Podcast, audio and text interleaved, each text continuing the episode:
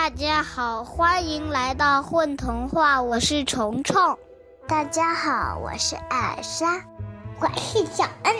今天呢，我们要讲一个故事，叫做《妖怪踢手套》。这是洪浩辰六岁的时候编的故事，是他妈妈帮他记下来的。他现在就要七岁了，我喜欢这个故事。我也是。妖怪踢手套。从前，在热带有一个妖怪国，那里住着很多妖怪，他们什么都能吃，像垃圾桶一样。但是他们吃的最多的是枯树叶和烂果子，因为除了这两样，妖怪国就没有其他的东西了。偶尔，他们还能。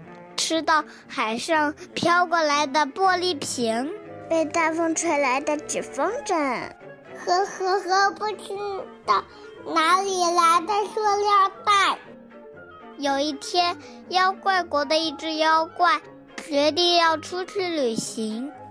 他走啊走啊，走到一个很冷的地方，路边有个手套商店。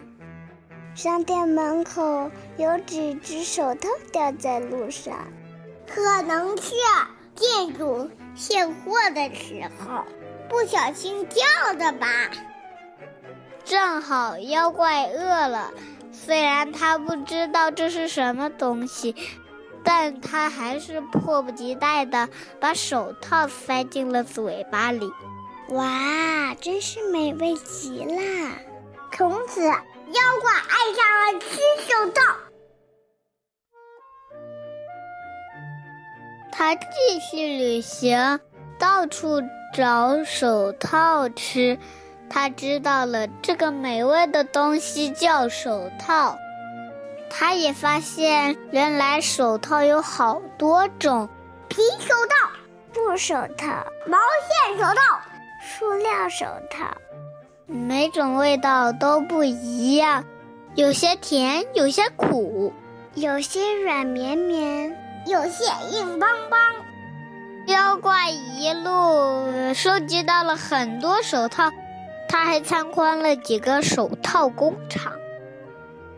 旅行结束了，他回到妖怪国，他开了一家手套餐厅，专门供应各种手套食品。有手套炒饭、手套面条、清炒手套、红烧手套、手套汤、手套披萨饼。